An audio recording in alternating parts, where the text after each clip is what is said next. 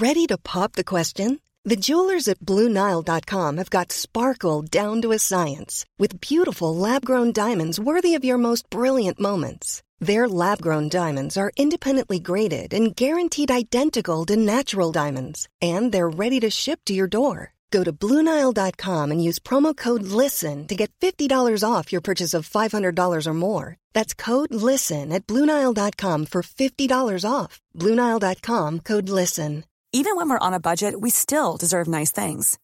Quince is a place to scoop up stunning high end goods for 50 to 80% less than similar brands.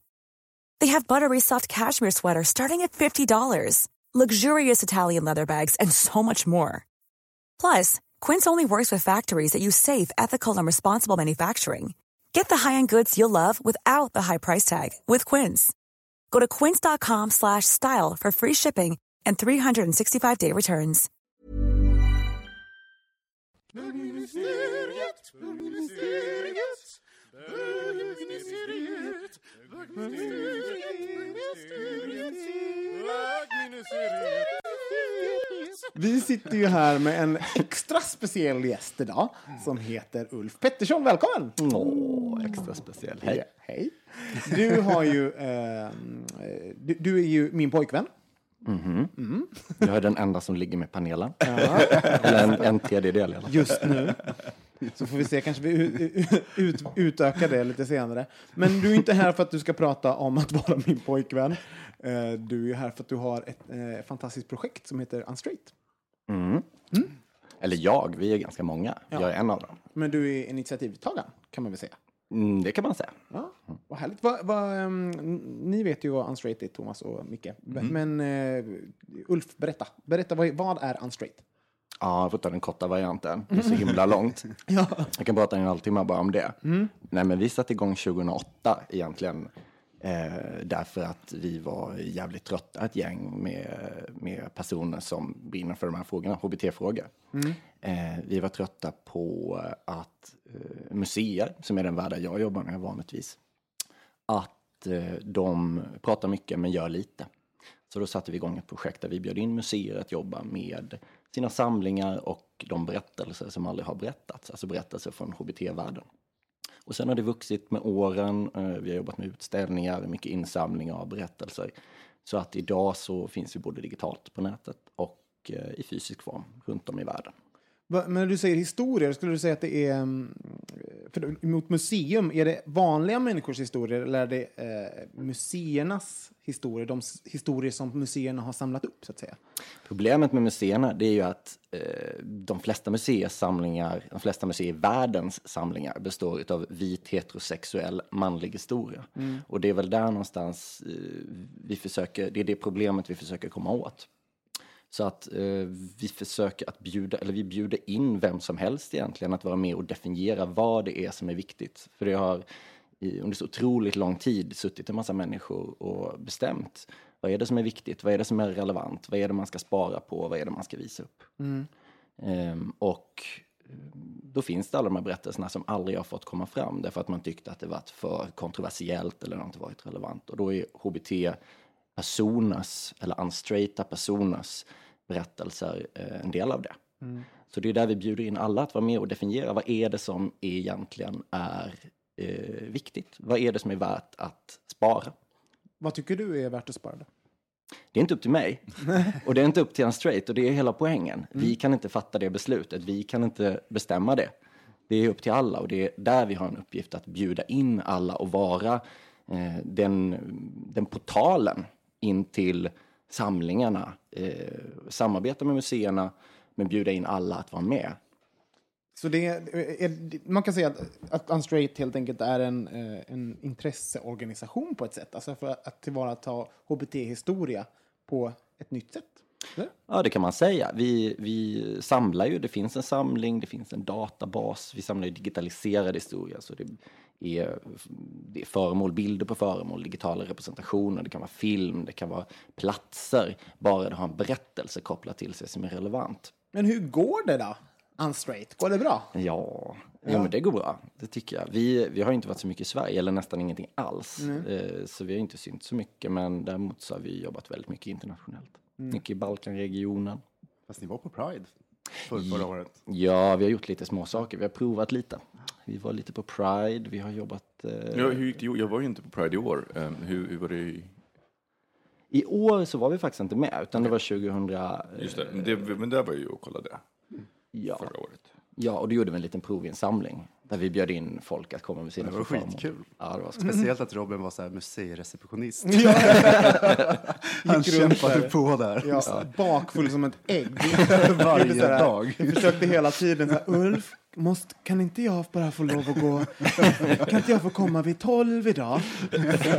och alla ihärdiga flator satt där och bara registrerade föremål efter föremål. Så kom jag in och jobbade två timmar och fotograferade små saker.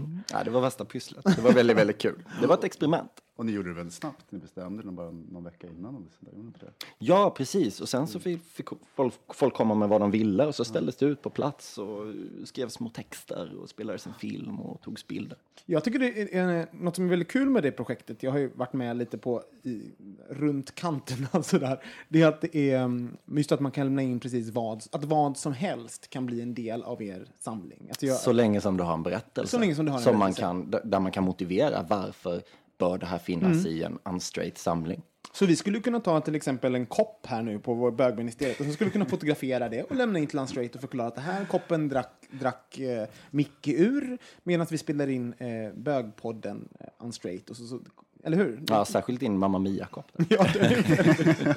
Ja. Tänk om dina ste stearinklumpar hade funnits kvar. Det hade ju varit så här. Ja, nu refererade du till, till när jag stoppade upp eh, stearinljus i stjärten när jag var, när jag var barn. Det hade varit samlingens Det våra, våra lyssnare som har lyssnat på ett par avsnitt Jag tillbaks. har, vet nu att... Eh, eh, ifall, vilken tur att ni inte missade det om ni inte har hört det. Eh, fick vi, Vi, vi har ett och vi har kukring Mm. och lite andra saker. Och, och Barbies. Barbies, har vi Barbies? Det var någon Barbie med en berättelse som jag tänkte, jag bara kom att tänka på min egen barndom. När jag lekte med min syster med Barbies. hade du dem i stjärten? så jävla fixerad. Nej, det var du som tog upp stjärt och stoppade in saker i dem. Bara man tvättar håret efter. Det är lugnt. Precis. Hon var blond. Stockholmsvitt. Men eh, du, du, du berättade lite grann om, om grejer. Vad har ni fått in kan, eh, som är intressanta historier? Och så? Nej, men det är allt möjligt. Det bästa är nästan att gå in själv och titta på unstraight.org och läsa. Det är ofta väldigt privata saker, det är, men, men väldigt allmängiltiga. Ska jag säga. Det handlar om kärlek, det handlar om relationer, sånt som eh, en berättelse som skulle kunna komma från vem som helst oavsett om man är straight eller, eller flata. Sådär. Ehm, så jag tror alla kan relatera till det som finns. Det finns en jättespridning, det är väl det som gör det intressant. Det finns saker från eh, Uganda och det finns saker från Stockholm och det finns saker från Serbien. Och det jag tycker är så himla kul är att man ser, eller kul, det är, det är intressant att man, man ser att problemen är ungefär de samma. Man, eh, man upplever sin situation. Vilka problem är det till exempel? Vad, kan, vad har du sett för likheter mellan länderna? Nej, men där man känner att, att man inte är bekräftad, att man känner att en kärlek inte får, får finnas, att man inte får hålla sin älskades hand, att eh, man, man måste smyga, att man måste, eh, att man måste i något skede av sitt liv eh, göra... Eh, eh, man, kan inte, man kan inte vara den man är i något skede av sitt liv. Och det är någonting som förenar alla. Och det är ju väldigt sorgligt, men det är, eh, jag tror det är ganska förlösande också att få berätta sin egen historia. Det är därför jag tror du får sån respons. Hur tror, känna igen sig. hur tror ni, Micke och Thomas, om när ni var yngre, liksom, om det hade funnits ett projekt som On Straight, vad hade ni, eh, vad hade ni känt över det? Yngre, jag menar, alltså, det, på den, Innan ni kom ut och så liksom. ja, men då fanns ju inte internet. Nej, just det. Men de här, de här bergsmålningarna och sånt, som ni, så som ni dokumenterade er historia, Nej, men allvarligt talat, på den tiden var det ju, på 90-talet så var det ju innan 96 när Eva och Eva gifte sig och bla bla bla, så var det ju totalt osynligt. Det hade ju varit fantastiskt att kunna få möta människor som berättat sin historia. För att det som jag upplever, upplevde då när jag besökte, det blir något speciellt när det blir fysiskt, som då under Pride, det var ju liksom att jag kände igen mig med många av de här berättelserna. Och antagligen med anledning av det som du sa, att det, jag har haft sidor hos mig själv som inte fick existera eller som eller så. Ungefär som att eh, som kille ska du bara leka med bilar och inte med Barbies. Men jag lekte ju lika mycket med Barbies och bokmärken som jag gjorde med bilar och, och sådär. Micke? Men jag, men jag tänker att det finns en frihet i att det finns digitalt och att man faktiskt inte måste ta sig till en fysisk plats. För att, att eh, om det hade varit ett fysiskt museum och ta sig dit är ju också ett statement. Jag menar, det är som, jag kommer ihåg första gången som jag gick in på huset, bara det var ju ett statement i sig. Ehm, och jag tror att om museet hade, hade funnits fysiskt, då hade det det hade ju i sig varit så här, oh shit, nu går jag in på ett bögmuseum. Så hade jag känt. Medan nu när det finns digitalt så kan man liksom någonstans så här smyga dit, vilket jag tror är väldigt skönt för många. Och jag tror att jag själv skulle tycka att det var väldigt skönt att så här, kunna, kunna gå dit fast inte göra ett statement av det, ingen annan ser mig liksom. Anonymiteten är jätteviktig. Och den är ju viktig i- för alla i, inom, i, tror jag, i Sverige också, för många i en viss ålder, när man kanske inte är utkommen. Men tittar man på länder också, där det kanske inte ens är lagligt. Möjligheten att dela med sig av sin berättelse, den är väldigt begränsad. Och drivet, alltså viljan att göra det är ofta väldigt stark i, i, i de, eh, på de platserna. Så att det här är ett sätt att ge alla möjlighet att, och att, eh, att berätta sin historia och exponera den. Men, men eh, jag har tänkt på när jag har varit inne och kikat på de här föremålen som ni har samlat, som, eh, speciellt när det gäller andra länder, det är att eh, man kan tänka att just nu så, har, så pågår det någonting i till exempel ja, men i Balkan och sånt som pågick i Sverige för, ja, men vi snackar 30-40 år sedan. Liksom. Eh, så det är nästan som en, men man kan, det blir som en, det blir som en eh, nu, vad säger, jag, nutida historia en- men hur ska jag förklara det? Som en, Parallella som, universum. Parallella universum i olika skeden av en om, om HBT-kamp som är svinintressant. Ehm, ja, jag ville bara säga det. men jag, det är fascinerande. Ja, nej, men jag, jag tror man kan, det kan vara svårt att relatera till vad som hände i Sverige på 40-talet. Liksom. Men det, det, det är kanske lättare att relatera till det som händer just nu, även om det är på en annan plats. Eh, och då är det här ett sätt kanske. Men eh, Unstraight, man kan ju definitivt säga att du, du, du är en form av aktivist, min kära pojkvän. Ja. Ehm, och jag, jag tycker aktivister i Sverige, eh, vi är lite osynliga på något sätt. Eller så här, eh, det, det är till exempel, om man är aktivist så är det inte ett yrke. Jag vet att det, man kan jobba som aktivist utomlands. Eh, varför, på vilken, vilket sätt är en svensk aktivist annorlunda till exempel mot de du har jobbat med i Balkan och andra? Var, skil, hur skiljer aktivismen? Det var en lång fråga. Ja, alltså det... Eh, Sverige, dels så befinner vi oss inte alls på samma plats liksom lagstiftningsmässigt och vi har inte lika, eh, samma typ av diskriminering eller lika, det är inte lika stort problem kanske, men även om problemen finns där. Och det finns ju en, kanske inte en aktivistkultur, den kanske har vuxit bort, tänker jag. Det, den, den var starkare förr, men sen har det har hänt så mycket och RFSL finns. Och man kanske förlitar sig lite på att RFSL tar hand om det. De har blivit liksom en, en, som en institution, nästan en myndighet, där eh, tror folk, eh, tror jag, som ska ta hand om allt det här. Finns det någon fara i det då? Att man tänker på Ja, det tror som jag. det? Ja, det tror jag. För man, man kanske inte engagerar sig på, den, på det sättet som man skulle. Och man kanske inte ehm, organiserar sig på ett sätt ja, ta tillvara på alla möjligheter. För Sverige är ett land, vi, skulle kunna, vi kan göra vad vi vill. Alltså, vi, har, vi har rätt att gå på gatan, vi kan demonstrera, politiker är tillgängliga, det finns pengar att söka. Vi, vi är folk som har pengar, vi kan ta risker. Och det, det utnyttjar man inte hela vägen. Och det tycker jag är så otroligt sorgligt. Och där skiljer sig aktivismen tror jag, där, där eh, förstås motivationen kan vara större i ett land där man, inte, där man har, har mycket kvar, mer kvar, till exempel med lagstiftning.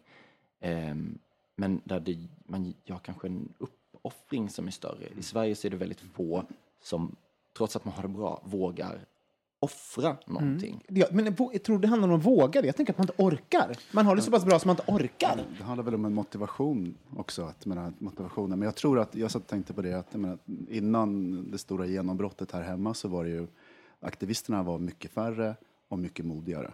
Eh, de som verkligen klev ut och, och visade upp sig, tänkte jag säga. Så att jag menar, Syntes, det, ja. det kan jag tänka mig lite samma utomlands också, att den klicken aktivister är, är, är mindre och modigare.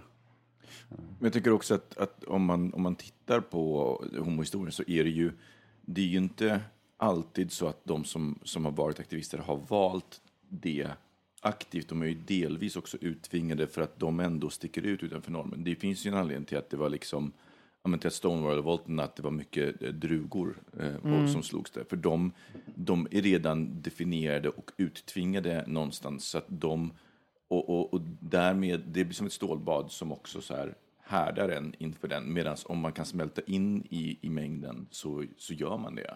Jag kan tänka mig att de var rätt fulla också. Men det är ju Ulf också. Han är full. Vad tror ni vi hittar på det här projektet? Precis, ni satt över en drink och bara så jävla höga. i drag. Men du, är- du är ju faktiskt en av dem som ha, då har valt att gå en lite mer ak aktivistigare väg i ditt liv. Vad skiljer dig ifrån den gemene... Jag, jag är ingen aktivist till exempel. Va- Varför, varför tror du att du har mm, blivit det? Så att säga? Du får det låta så tjusigt, du får det låta som jag är någonting eh, fantastiskt som har, har liksom ett, något slags helgon. Nej, men vet du vad? Men jag, jag är ju ihop med dig och ser ju vad du sliter och har, har det. Liksom. Och det är ju faktiskt, det gör du ju av, eh, av ett intresse och en passion och eh, du är engagerad.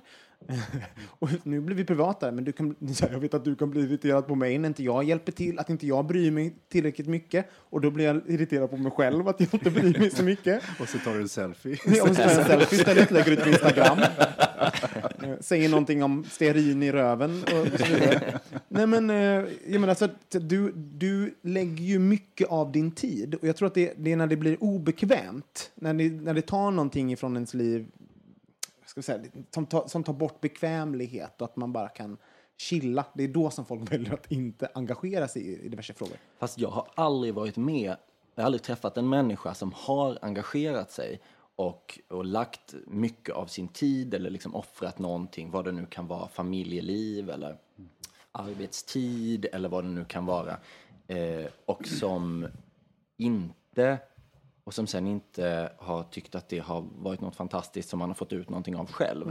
Det händer inte. Har man väl tagit det steget så är det någonting som är så otroligt givande. Men det är väl, det är väl eh, konsekvensen. Eh, Det, det upptäcker man ju inte förrän man har gjort det, så att säga. Eh, Det är, svår, det är ju ingen, inget incitament. Bara, bara så du vet, när du har gjort det här kommer du må jättebra. För det vet, det vet man ju inte innan. Nej, ja. Så kanske ska vi bara ta aktivist oss lite mer i Sverige. så kommer vi få bli jättetillfreds hela men, Sverige. men jag tycker att det, jag menar, det har hänt så otroligt mycket i, i Sverige på sistone bara. Massor med, med det händer massa små events överallt, eller små och stora, eh, till stöd för det ena och det andra. Som kan vara väldigt enkla, simpla saker, men, men som fortfarande, det är någonting, det händer någonting. Folk engagerar sig även om det är bara på mikronivå. Jag tycker det, och, och Pride-festivaler ploppar upp överallt och det är någon form av aktivism. Och där folk verkligen lägger mycket jobb. Så jag tycker det, det en, känns i Sverige som det är på väg åt rätt håll. Även om man kanske kan efterlysa Ja, jag tycker att man, man skulle kunna göra ännu mer. Det skulle kunna startas fler organisationer som jobbar för olika, olika saker specifikt. Ibland kan det bli lite eh, nästan, alltså man, man bekräftar sin egen, sina egna, eh, sina egna eh, goda sidor.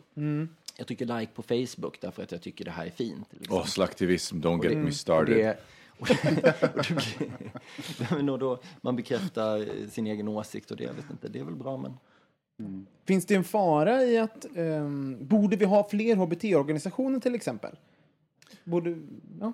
Ja, ja men jag, jag tror att eh, RFSL i sig kan vara eh, passiviserande som organisation, att man lämnar över ansvaret. Och det ser vi också på att engagemangsgraden i RFSL eh, kanske inte är vad den borde. Eh, men jag, jag tror Vad baserar du det på?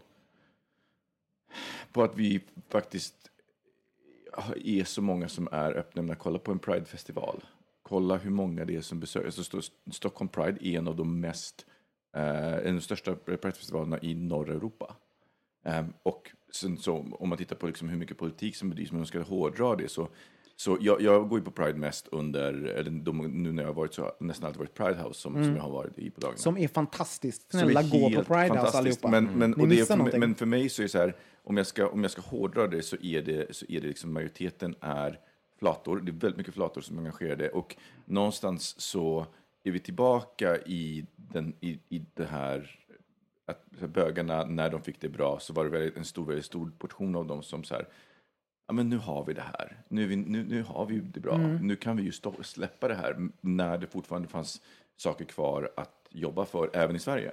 Det är ju liksom folkrörelsernas stora dilemma när, man, när, maj, när majoriteten inte känner av att det finns ett behov längre, då, då slappnar man av. Så att det är, Men varför är det så att bögar är... Varför är vi mer benägna till att bara ta det lugnt? Varför känner inte vi oss... Eh, nu, nu generaliserar jag, men nu tar jag utifrån vad du... För, men jag, för jag kan också se det, att det finns aktivister, det är överrepresenterat i Sverige med, med flator. Eh, varför tror ni att bögar hellre... Det finns en hierarki. Det måste man vara medveten om. Det finns en hierarki i den så kallade hbtqi-världen. Där, där vi är män, för det första.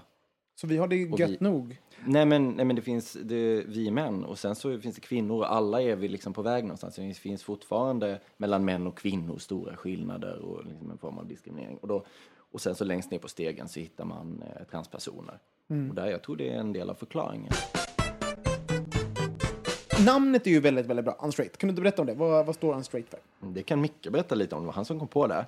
Eh, alltså det, ja, det, det kommer från eh, Unreal, faktiskt, spelet Unreal. Eh, för det kom en, en uppföljare till det som heter Totally Unreal. Och jag i, tänkte bara så i termen att hitta ett, en term som beskrev homosexuella, men man vände på det, för, för det är alltid så här, alla som inte är hetero som ska definieras. Uh, och sen så heterosarna, liksom, de, de, de har, sin- så är det alltid en som ska definieras. Och, och så ska man hitta en samlingsterm. Uh, det finns ingen samlingsterm, utan det, det ska liksom så här HBTQI och, sen så, och så vidare. Och det är så här, men vad var det som var, som var förändringen? Men de är inte straighta och då liksom blev det så här unstraight. Och från början så var tanken att det liksom, jag hade ingen aning vad, skulle, vad vi skulle göra med det, men jag hade reggat domänerna. Och sen när det här projektet dök, dök upp så var det helt fantastiskt. Jag kommer fortfarande ihåg så här, men skulle vi kunna använda det? Jag blev så, helt, jag blev så jäkla glad när du frågade. Och varje gång vi säger en straight så får Micke två kronor. Kommersiell aktivism. Det är även kallat.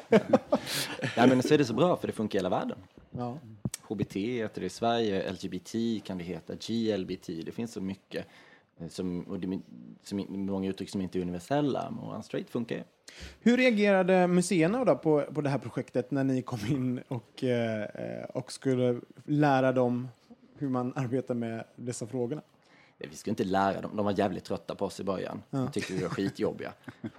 Komma utifrån och peta i, i deras verksamhet. Det kan man inte göra. Komma in och styra och ställa och tycka saker. Dessa rappa verksamheter som går för snabbt, snabba beslut, alltid så snabbt. Ja men precis, man ringer och så vill man veta saker sådär på där och då. Vad fan är det liksom? Det finns ju styrelse att ta hänsyn till. Så de blev lite... Nej, men det, det var lite tufft i början. Men så, det tog några år. Sådär. Men nu, så, nu har vi väldigt många bra samarbetspartners som, och det är väldigt många som jobbar på ett väldigt, väldigt bra sätt i museivärlden. Vad var, det, vad var det de sa då när ni ringde? Ni precis satte igång och ni skulle börja, eh, börja på den här museella gräsrotsnivån. Eh, vad fick ni för reaktioner? Det var, eh, det var Europride då, 2008, så jag tror att det var, det var ett lockbete. Man ska delta, det finns eh, ju alltid regleringsbrev och riktlinjer och alla museer har ju eh, liksom sin... Ja, vet, ja, det är många bokstäver där som ska med överallt och det är tillgänglighet och det är hej och hå. Och, och då, då, då ska man leva upp till det där. Det var väl Europride, då kände man att ja, men nu har vi en chans. Liksom. För att nu, nu kan vi göra någonting och då kan vi kryssa den rutan och sen så är vi klara. Men vänta, det var alltså Unstraight som egentligen till början låg bakom den här utställningen, alltså de som fanns på Europride? Eh, det, som, det som hette artikel 1 på den Ja. tiden, det var Europride 2008 då. Ja. Eh, och det var Unstraight, även om namnet Unstraight inte, inte hade dykt upp just då. Ah, organisation. okej, det hade inte jag kopplat. Det var ju fantastiskt, för jag, jag, var ju, jag såg de utställningarna. Jag, jag, tyckte, jag kommer ihåg, jag gick på Armémuseum och tyckte det var så himla fint att se de här små regnbågsflaggorna och sen så liksom se. Jo, men var- det, var, det var då det började. Det var min kille. Nej, men jag kommer ihåg att eh, när artikel, artikel 1 eh, började, att jag var så imponerad över att ni och du hade fått med så många tunga institutioner, vilket också jag tror har varit väldigt viktigt i andra länder för att andra institutioner där ska liksom kunna hoppa på tåget. Men det var Polismuseet, Armémuseet, alltså klassiska också väldigt eh, maskulina museer, kan det vara det? Men Historiska Absolut. museet, Alla museer Nobelmuseet. Ja. Ja, men det var liksom en hel radda av tunga institutioner som ändå var med från början. Ja, men det är vår strategi. Ja. så vi lurar oss in överallt. Det gäller att ha med sig några tunga drakar liksom, och då kan man göra lite vad man vill när man väl kommer ut på platser som är jobbiga. Då kan vi fortfarande driva andra HBT-organisationers agenda men vi kan göra det med, med, med, med tunga aktörer i ryggen och det underlättar. Men ehm, du, du slingrade, där, slingrade dig där lite där runt, runt Europrize och sa att många ville vara med. Men det måste ju också varit... Alltså sen, så- sen så går, bli, tog Europride slut. Ja, man måste ju ändå varit där, ja men ni har inte tid. Alltså, vad, vad, vad sa folk? För jag menar, det finns ju också någonting så här, ska, kom, kommer någon, kommer nå- en, en välgörenhetsorganisation, då får man ju, och, eller liksom en organisation som ska jobba med vissa frågor, ska man säga nej till någonting, då måste det ju, måste man ju formulera sig jävligt bra alltså. Ja, men i, ärlig, ja, I ärlighetens namn så var det ju vi som drev projektet åt dem på flera sätt. Även om de producerade eh, utställningar, tog fram material. Så i fortsättningen när vi gick vidare, för det här var hela tiden tänkt att det skulle vara en internationell turné, även om det började i Sverige, så var det vi som fick driva det åt dem och sen så fick vi suga in dem allt eftersom. Och strategin låg ju lite i att ta med dem ut i platser som kan skapa en insikt om varför det är viktigt att jobba med frågorna. Så att man förstår varför det står som det står i de här regleringsbreven, varför uppdraget är som det är. Fattade Och de inte det? Att det fanns... Att det fanns Nej, nej, nej, nej, nej, nej. Det är inte så många som fattar. Oj, det Man, må- tror, man tror att när man säger, om jag säger att det här är fint, det här är bra, då är jag klar. så, så här att man menar att man säger, jag tycker det är viktigt att jobba med HBT-frågor. Exakt Då har man så. gjort sitt jobb. Ja, precis. Och det gör företag också, stora svenska företag. Det finns ett otroligt hyckleri, inte minst bland företag som eh, profiterar på den svenska bilden av Sverige, eh, folkhemmet, eh, den, den, det demokratiska, liksom allt det här. Ikea till exempel, menar jag. Det, det, Som visar Det- upp det- en bild i Sverige och sen så tar de bort, Ja, redigerar ja, bort ja. HBT-personer. Ja, och där, där man använder sig av bilden av Sverige för att marknadsföra sig när det passar. Och sen när det inte passar, ja då skiter man i det. Det stannar vi ofta vid svenska, vid svenska gränsen. Det, det är så det är. Och sen så stödjer man eh, frågor som eh, ja, men olika, det är barncancer eller det är liksom någonting som är jättefint men samtidigt väldigt allmängiltigt. Men man tar inte i frågor som kan skada eh, den, eh, ens position på en specifik marknad. Och, till och, exempel det, det, Ryssland. och det, där, där, det är just det som blir min hang, hang-up just när det gäller företag, huruvida de profiterar på, på, på att profilera sig som HBT-vänliga gillande det är okej eller om de tar en risk. Och det, det är just det som är min invändning mot just till exempel Ikea, att de inte tar risker. Det, det, det kan man ju inte direkt säga. Och de skulle ju verkligen kunna göra det, för de är i en sån position att det, det rör ju inte dem i ryggen, alltså sådär egentligen. Ja, men de det- har råd. Ja, men, ja, men precis, det är, det är någonstans där. Har de, om de, om de offrar, eh, offrar de lite av vinst, av sin vinst för att verka Hey, it's Paige DeSorbo from Giggly Squad. High quality fashion without the price tag. Say hello to Quince.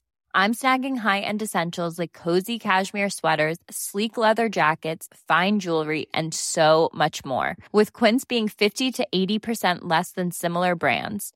And they partner with factories that prioritize safe, ethical, and responsible manufacturing. I love that. Luxury quality within reach. Go to quince.com slash style to get free shipping and 365 day returns on your next order. Quince.com slash style. Even when we're on a budget, we still deserve nice things. Quince is a place to scoop up stunning high-end goods for 50 to 80% less than similar brands. They have buttery soft cashmere sweaters starting at $50, luxurious Italian leather bags, and so much more. Plus, Quince only works with factories that use safe, ethical, and responsible manufacturing. Get the high-end goods you'll love without the high price tag with Quince. Go to quince.com slash style for free shipping and 365-day returns.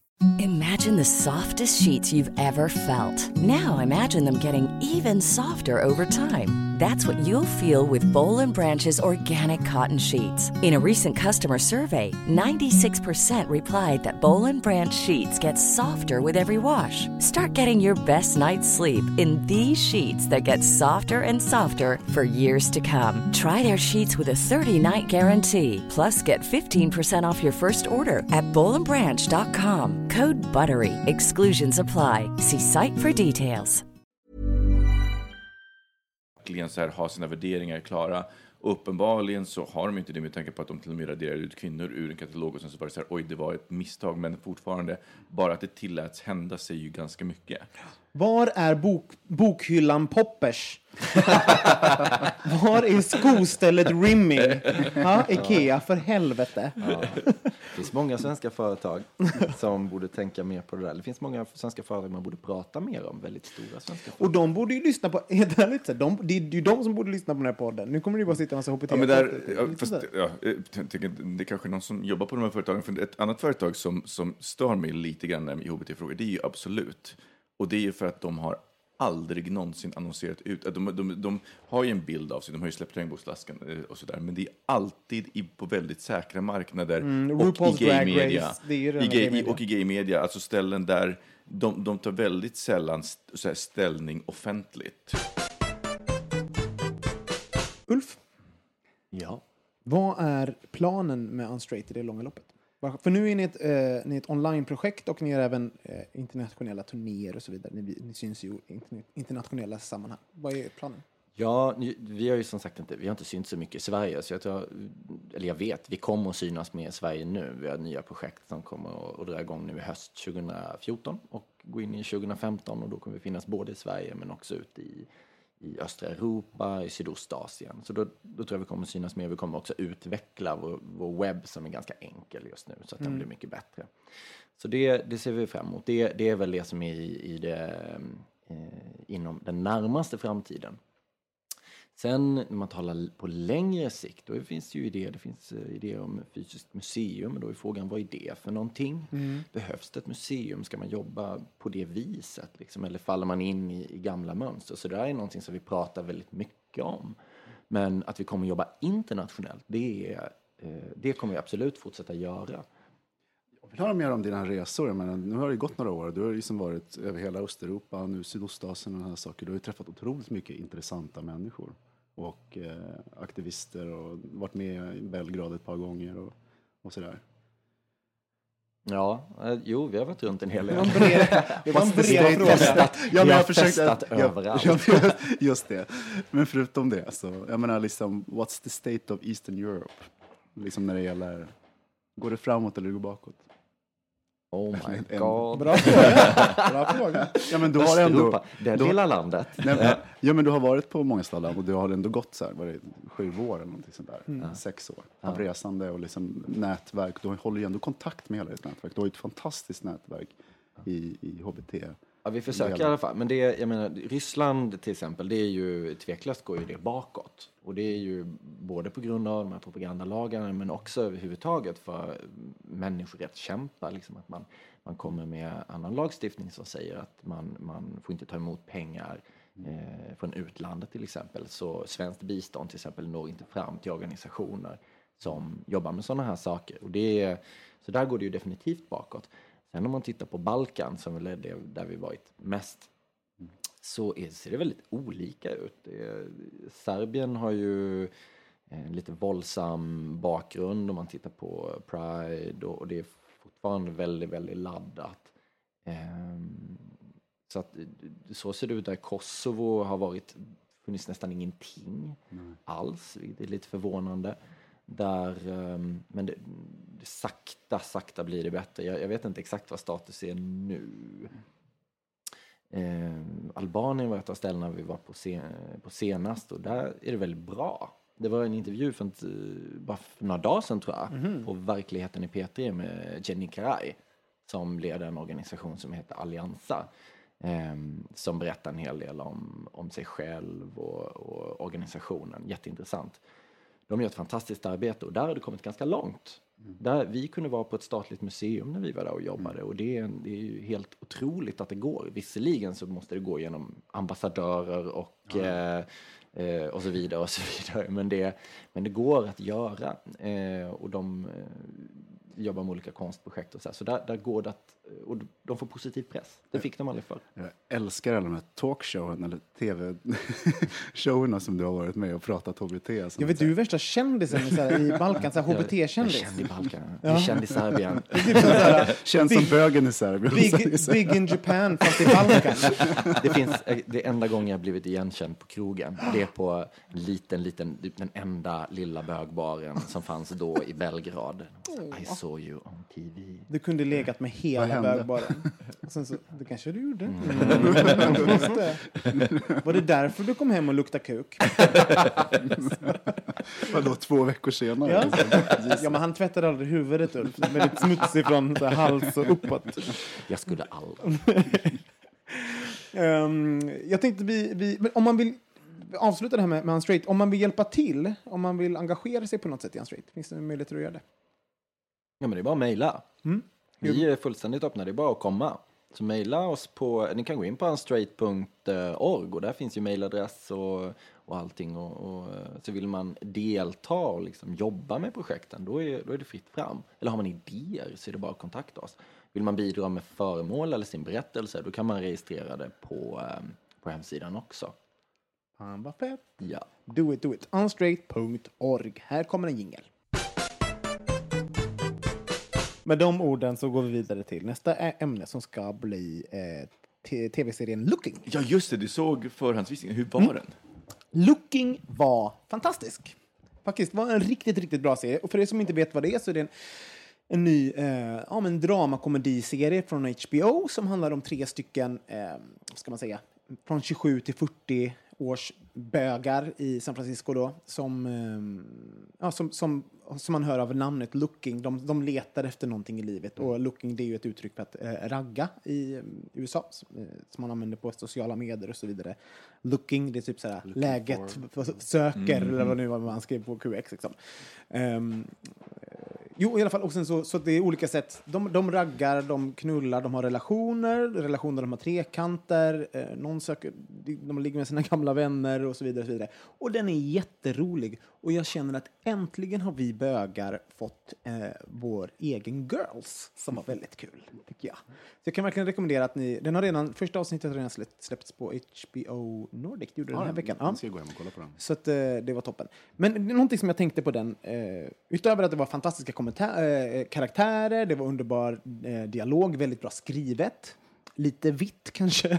Alltså alla var väldigt vita, eh, utom någon som då låg de med dem, då var de den exotiska latinon som fick vara med. Eh, men jag tror att det kommer bli bättre. Så upptäckte jag att den humorn som fanns i Looking var inte så sarkastisk.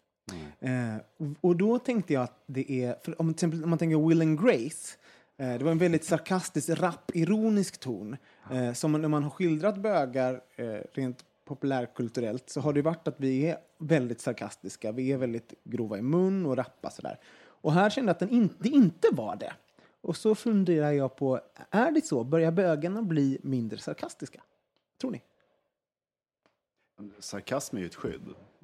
Eh, dels. Men jag tror inte bara att det är bögarna, jag tror att det är tidsandan överhuvudtaget. Att sarkasm känns lite tråkigt, jobbigt så här, passé. Mm. För. Ja, jag, men, jag tänker så här, om, om, jag ska, om jag ska ta Yrrol, som också är, som är så här sarkasmens, svenska sarkasmens... Eh, Det är lite 90. ja, men det, precis. Den, den, hade in, den, den känns inte så som modern, så jag tror att det är tidsandan mycket. För att jag tänker, det finns ju fortfarande, det, det finns ju fortfarande en viss typ av sarkastisk humor. Om man ämnar, kollar man till exempel Tina Face och eh, Gud, vad heter hon, den andra? Amy Poehler. Just det, från eh, när de öppnade Golden Globe. Där, det, det var ju snudd på böghumor. Mm. På att säga. De hade kunnat vara två bögar som stod där framme och så här, Fast det är, det är inte lika, det är varmare och eh, lite mer direkt. Men om man tänker Will and Grace till exempel, som var, det var elakt och sarkastiskt. Eh, och jag tror att det kommer en ny generation av bögar, eh, och även unga överlag, som är mycket mer amerikaniserade. Och i USA så får man, det finns en mycket mer så här, eh, om man tittar på RuPaul's Drag Race till exempel, eller vilken jävla serie som helst där, det handlar om tävling och att de ska vara bra på saker, så har de, då har de, eh, de känner att de har rätt att, att bekräfta sig själva och berätta att de är duktiga på saker. De bara “Yeah, it's fabulous, you're wonderful, yeah, uh, I, I'm good at this, I'm gonna, jag, ska vinna över alla”. Jag tror att det har blivit mer eh, att man, det är okej att vara, att visa vad man känner. Så här, jag, jag får lov att tycka att jag är duktig, jag får lov att säga att du är bra, man ska bekräfta varandra och inte bara vara dryg. Jag tror att det, det, den yngre generationen är inte lika sarkastiska. Alltså, vad, vad tänker du Ulf? Du ser Inte chockad ut. nej, jag är inte chockad. Inte lika rädd menar du? Nej, alltså sådär. Lite modigare? Ja, och inte så ängslig. Man, man, man har närmare till känslorna. Också så här, det finns yng, yngre killar som... Ja, men yngre killar helt enkelt har närmare till att vara alltså, varma känslor, rundare värden eh, än vad... Jag vet inte, jag, jag bara... Jag tror att det är därför. Har, du, har du sett någonting, någonting svenskt? Det var amerikanskt. Ja, nej, men, vi, det här kommer ju komma till Sverige förr eller senare. Det är ju alltid så. Med, vi ligger ju så här ett, ja, typ tio år efter, när, speciellt när det kommer till Ja, drama. jag tänkte på den här då eventuella trenden. Liksom. Är det någonting som du känner är... Men nu, nu pratar vi om en gay, gay-serie och vi har ju inga gay-serier ens en gång. Så att det är ju, på ett sätt så, så blir det ju inte representerat i svenskt, svensk media på det sättet. Det blir lite trist. Men eh, Torka aldrig tårar, vad, vad kände ni, ni, ni om den? Hur, vad, hur var humorn där?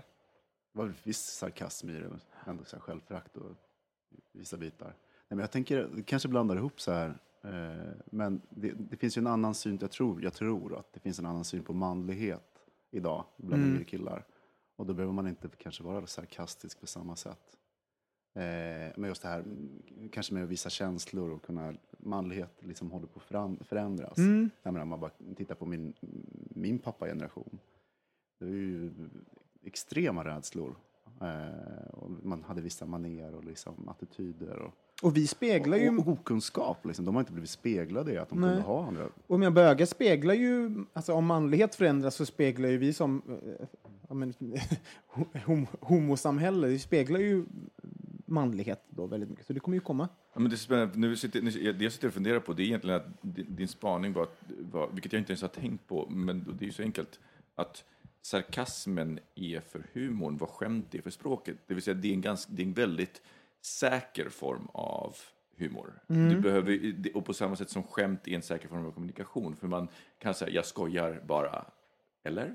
Så här, jag halvskojar. Ja, men det, att, att skämt blir ett så passivt aggressivt sätt att förmedla sig. Och det är inte heller på din, på, oftast inte på din bekostnad, Nej. din egen. Du Nej, kan- precis. Sarkasmen är precis, utan den, är, den handlar, handlar om någon annan och att, och att det blir ett, ett ofarligt sätt att, att skämta. Jag kommer ihåg, jag var på, i Berlin så var jag på en efterfest och då var det faktiskt eh, värden som kastade ut en tjej. Så här, I don't do sarcasm. It's enough. Nej. Och jag menar, det- var liksom så här bara, hej då.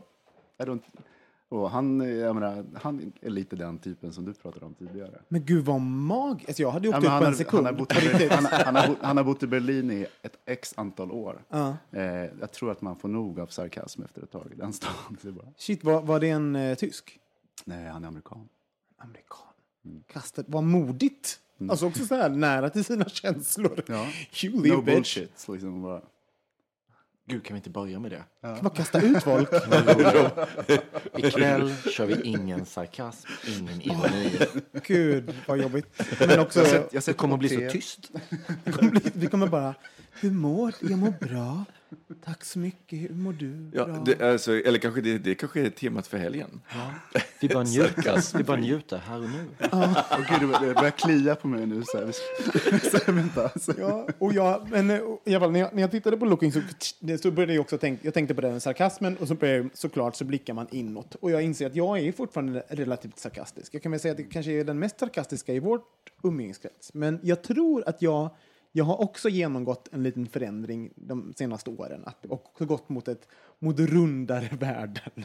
Eh, att vara lite, ha lite närmare till att förklara att jag tycker om någon eller sånt där. Så att, ehm, jag tror att det speglar lite grann vad, vad, vart vi är på väg. Ehm, men så, så tänkte jag på en annan sak med Looking också. Att när jag blev så, så jag älskade ju Looking innan jag tittade på den. För att det var en HBT-serie. Att jag är så tacksam som bög för att någon gör en serie åt mig.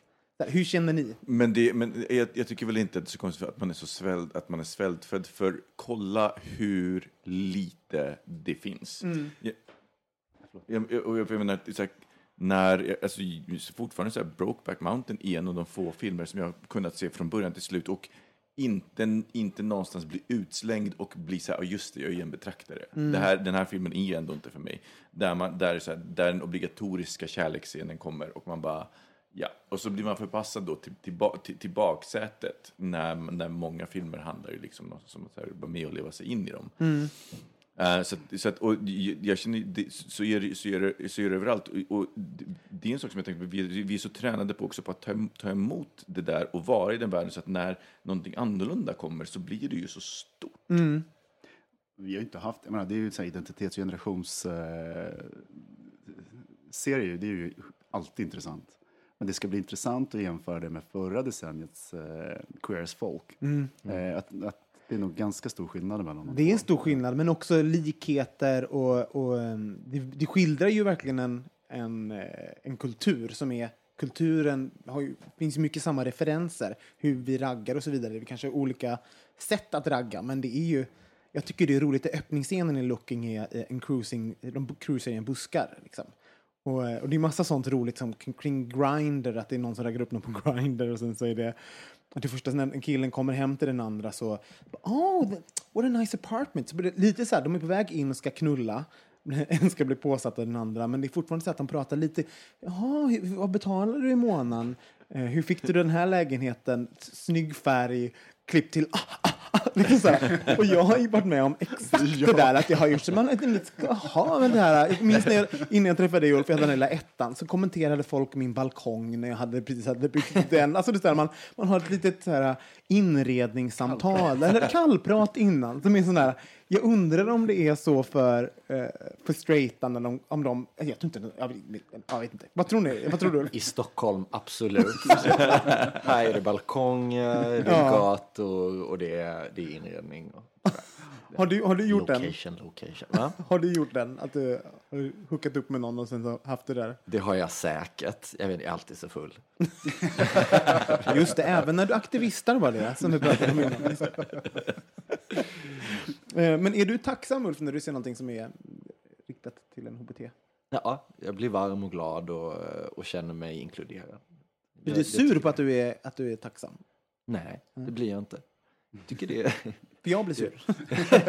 Varför då? För att jag ska inte behöva vara tacksam. Folk ska göra saker åt, som är riktade mot mig hela tiden. Alltså, jag tror att jag gillar sakerna alltså på, bara för att de finns, så att säga, innan. Jag gillade Looking innan. Jag hade bestämt att jag tyckte om serien. Ja, okej, valt men- du den. men, ja, menar så. Fast jag, jag tänker att jag, jag gillar den så länge, för jag tänkte, i, när vi var nu under nyårshelgen så var jag och Mike insnöade en dag i, i ett hus. Och så sätter, ska vi kolla på film och så säger jag att han får välja och han sätter på något som, jag tror att han är sarkastisk när han sätter på det, just apropå sarkasm, han sätter på en eh, från för, så här, Gay and Lesbian på Netflix så finns det en film som heter Bear City och så sätter han på den och den innehåller varenda det är, det är som tre filmer i en och den innehåller varenda klyscha från alla tre genrer. Eh, och varenda klyscha, du kan liksom redan från början vara så här, ja, det vet precis hur den här filmen kommer att sluta. Och ändå så satt, satt vi och kollade över hela och vi bägge två var så här, den här är egentligen rätt kass, men den är rätt bra ändå. Det finns så många bögfilmer som är så som är liksom skräp, fast man är ändå, är ändå så fascinerad av det. Som man, och jag tänker så här, för mig, men för mig så var det verkligen, den, speglar, den speglar mig och min värld. Jag behöver, så här, jag kan, jag kan känna igen mig helt i min värld och behöver liksom inte någonstans relatera till världen utanför. Och, och blir snarare påmind om att så här, ja, men vi lever i en värld och det, jag tror att vi kommer, vi kommer komma ifrån, antingen så blir man separatist och bosätter sig i ett bara enbart gay-community eller så liksom, står man ut, väljer man att stå ut med att det, det är så här, majoriteten är heterosexuella och det är det som kommer speglas. Ulf, minns du din första homo, homo eh, popkultur seriefilm som gjorde intryck på dig? Jag tror det var Queer as Folk, den första. Som jag såg på ett litet, litet hotellrum i Sundsvall tillsammans med min kollega Pontus Jönsson som nervöst satt och vred på sig. Och jag satt med ett stort leende. Sen gick han till sitt rum när det var över. Så pratade vi aldrig mer om det. Vad, hur, hur, påverkade, hur blev du påverkad av den?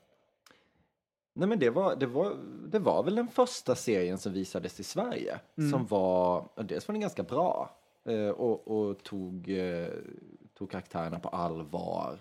Och som verkligen handlade om en, en, en värld som jag tror de flesta inte är en del av. Det, det är en, där, man, där man känner igen sig som bög. Eh, I en lite större stad. Sådär. Så den, eh, den, eh, den, eh, nej, den gjorde verkligen intryck på mig.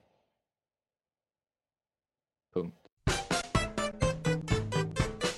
Jag bara tänkte så här, den, den, var ju lite, den är lite klubbigare än Looking. Eh, för att jag tror 90-talet var lite klubbigare på något sätt än vad det är nu. Eller i alla fall eh, populärkulturellt så var, så synt, när man pratade bög så pratade man mycket disco på 90-talet. Att vi var disco, discokillar allihopa. Med korta små tröjor och glitter. Det är inte riktigt så nu. Eh, på den. Ja, fan, jag, jag skiter det. Vi, jag, vi, nu ska vi bara ta en sista kortis. Nu behöver vi bli ett långt avsnitt här, men skit i det. Jo, det finns en kille i Looking som har en stor fet mustasch. Han är ashet, tycker Gud, jag. jag det är den äldre killen, um, what's his face, ska vi säga, eh, som, som liksom på något sätt, han heter så mycket som eh, Dam i, mm, i serien. Och han har en stor Tom Selleck-mustasch. Eh, och jag har tänkt på det där, alltså man ser mer och mer, ni vet, det finns den här eh, kampanjen som är mot prostatacancer va? När alla- Movember. ja, Movember, när alla ska ha mustascher och sånt. Men det roliga är att jag tycker att man ser att folk i en större... Movember känns som en ursäkt för alla män som kanske inte vanligtvis ska ha mustasch eller vågar ha mustasch att skaffa den här mustaschen. Och det känns som att mustasch är lite hetare, lite tillbaks igen. Vad tror ni om det? Är, är mustasch hett igen? Men kom inte det redan 2012 Nej, eller inte så. 11 eller vad det var? Alltså, Ja, det de senaste åren, ja. Att någonting liksom Men det är ju så- bland det- hipsters. Jo. Men det är så här skäggtrenden 2007. Och, Tju- 2000? Alltså, det måste vi varit... Jo, ja, jo, det är sant. Men jag kommer distinkt ihåg så här, för jag började ju undra om jag skulle skaffa skägg och jag skaffade skägg 2008. Eh, och, och jag började undra, just tack vare så här, men, Jag, har- ja, jag, har ju, jag har försökt få Ulf att skaffa mustasch hur länge som helst. Som du gjorde två gånger. Och jag, det, har- ja, alltså det är ju väldigt hett. men det kommer jag ihåg, Ulf ser skitbra ut i mustasch. Alltså du är så jävla... Du har en sån fet porrfilmsmustasch. det är så jävla hett. Du måste skaffa mustasch. igen. Jag, jag vet jag klarar inte riktigt av det. Det är någonting med det. Jag, jag är inte riktigt... Men du eh, ser så snuskig ut. Det är jättehärligt. Men det kanske är det där med att göra stora förändringar i livet. Det kanske är det här som är en förändring. Nu kommer mustaschen. För jag har ju faktiskt fått dig att skaffa hår. För du har, innan har du alltid varit rakad och nu har du ju, har, liksom, ska du inte spara? Du bara nej, nej, måste ha produkt i håret. Och nu bara, mm, ser man dig på morgonen, stå och piffa lite grann med lite produkt i Jag står håret. med min Och, vaxeburk. Där, ja. mm. inte, jag ska nog få mustaschen. Du skulle säga någonting, Thomas, om mustasch? Nej, nej, men jag, jag kommer ihåg liksom att mustasch, det kanske går i de här små pendelrörelserna. Mm. menar, för I början av 00-talet eller 2003, då var det ju menar, hipster i Stockholm, då var det mustasch som gällde. Mm. Fast det var sån här lite fin mustasch. Ja, precis, lite den fina mindre. mustaschen. Det här är mer truck, trucker Den, mustaschen. ja, den här stora feta 70-tals mustascher. Liksom. Men jag vet ju vart jag har fått min fetisch för den. Och det är ju min mamma som har projicerat ner sin Tom Selleck-fetisch som var jättetänd på honom och liksom berättade det för mig. Åh, han är så het Tom Selleck när vi kollade på Ma- Magnum P.I. på bara TV3 vetat. som eh, liksom när vi satt där på 90-talet. Och sen så blev jag äldre och sen så bara mm, Tom Selleck är lite snygg och så är det liksom kvar i mig. Eh, och det, och det fick mig att tänka på, var får vi våra snyggideal? För jag har uppenbarligen fått mitt snyggideal av min mamma. Vad har ni fått, vad ni tände på? Vem har, ni, vem har gett er det? Oj, vilken fråga. Ulf? Jag, är, jag, jag har funderat mycket på det där, för jag gillar ju rödlätta killar. eh, och jag har inte en aning om var det kommer ifrån. Jag undrar liksom, i och för sig, min, en av de första killarna jag träffade, han, han var liksom eh, rödhårig. Och jag undrar, var det han, var det den jäveln Som satte dit som dig? satte dit mig på röda killar? Jag, jag gillar inte ens honom så mycket, men ändå. Ja, men ofta så kan ju liksom en, om man har haft en relation och träffat någon, eller liksom man blir, eh, då kan det bli prägla en ett tag efteråt, så att det blir liksom som en utveckling. Eller så. Men jag, jag, jag, jag tror jag är, har 20 olika typer, det beror på hur typen är. Så här, blond, svart, rödlätt. Så du har så här, blonda killar ska se ut så här. Alltså det finns Ja, en men att det typ finns de blonda. någonting i det som, så att det finns liksom inget så här ideal. Du är en hora helt enkelt. du vill ha Fast det allt. som är lite, ja. Fast, jag- fast jag, men, Mycket vill ha mer. jag, jag, jag, tänker, jag känner också in mig i, i lite grann i, i, i det ni bägge säger, för att jag tror att för varje kille som jag har varit intresserad av på något så här, mer än bara så här, åh snygg, så har det har utökat mitt bibliotek. Så att jag kommer ihåg att mitt, mitt, jag var mycket snävare i mina ideal när jag var 20. Då fanns det verkligen så här, nej men då fanns det liksom ett tydligt ideal. Sen för varje kille som jag blivit lite mer intresserad av så har de liksom utökat mm, så, här, så att nu kan jag, nu kan jag i min repertoar helt enkelt bredare. Men det var därför jag har... För jag, då var mitt, mitt, min repertoar var ju fullkomlig när jag var 18 eftersom jag var så jävla horig från 15 till 18.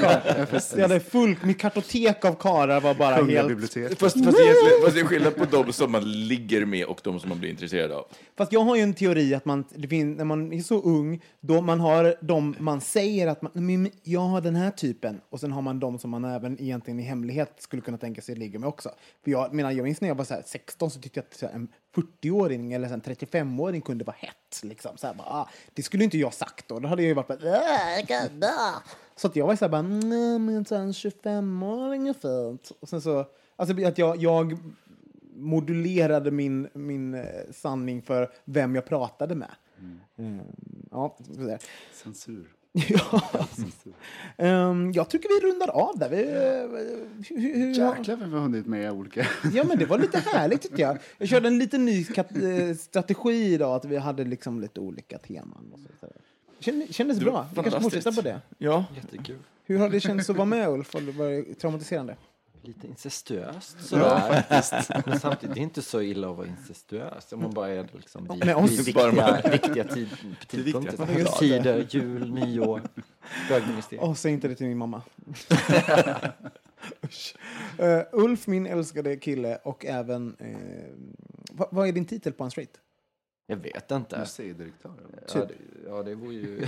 Vi säger det. Högst museidirektör på Unstraight. Direktör Pettersson. Ja, direktör Pettersson, tack så hemskt mycket för att du kom hit. Eh, Alla eh, lyssnare, gå in och eh, kolla på unstraight.org. Sen vill vi att ni går in och eh, ratear oss på iTunes. Gör det nu med en gång eft- efteråt, annars så kommer ni glömma av det. Just det, eller hur Micke? absolut. Vi hörs igen nästa vecka. Hej då! Hej då!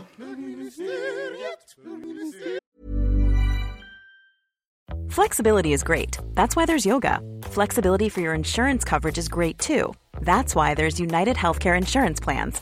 Underwritten by Golden Rule Insurance Company, United Healthcare Insurance Plans offer flexible, budget friendly coverage for medical, vision, dental, and more. One of these plans may be right for you if you're, say, between jobs, coming off your parents' plan, turning a side hustle into a full hustle, or even missed open enrollment. Want more flexibility? Find out more about United Healthcare Insurance Plans at uh1.com. Planning for your next trip? Elevate your travel style with Quince. Quince has all the jet setting essentials you'll want for your next getaway, like European linen, premium luggage options, buttery soft Italian leather bags, and so much more. And is all priced at 50 to 80% less than similar brands. Plus, Quince only works with factories that use safe and ethical manufacturing practices. Pack your bags with high-quality essentials you'll be wearing for vacations to come with Quince. Go to quince.com slash pack for free shipping and 365-day returns.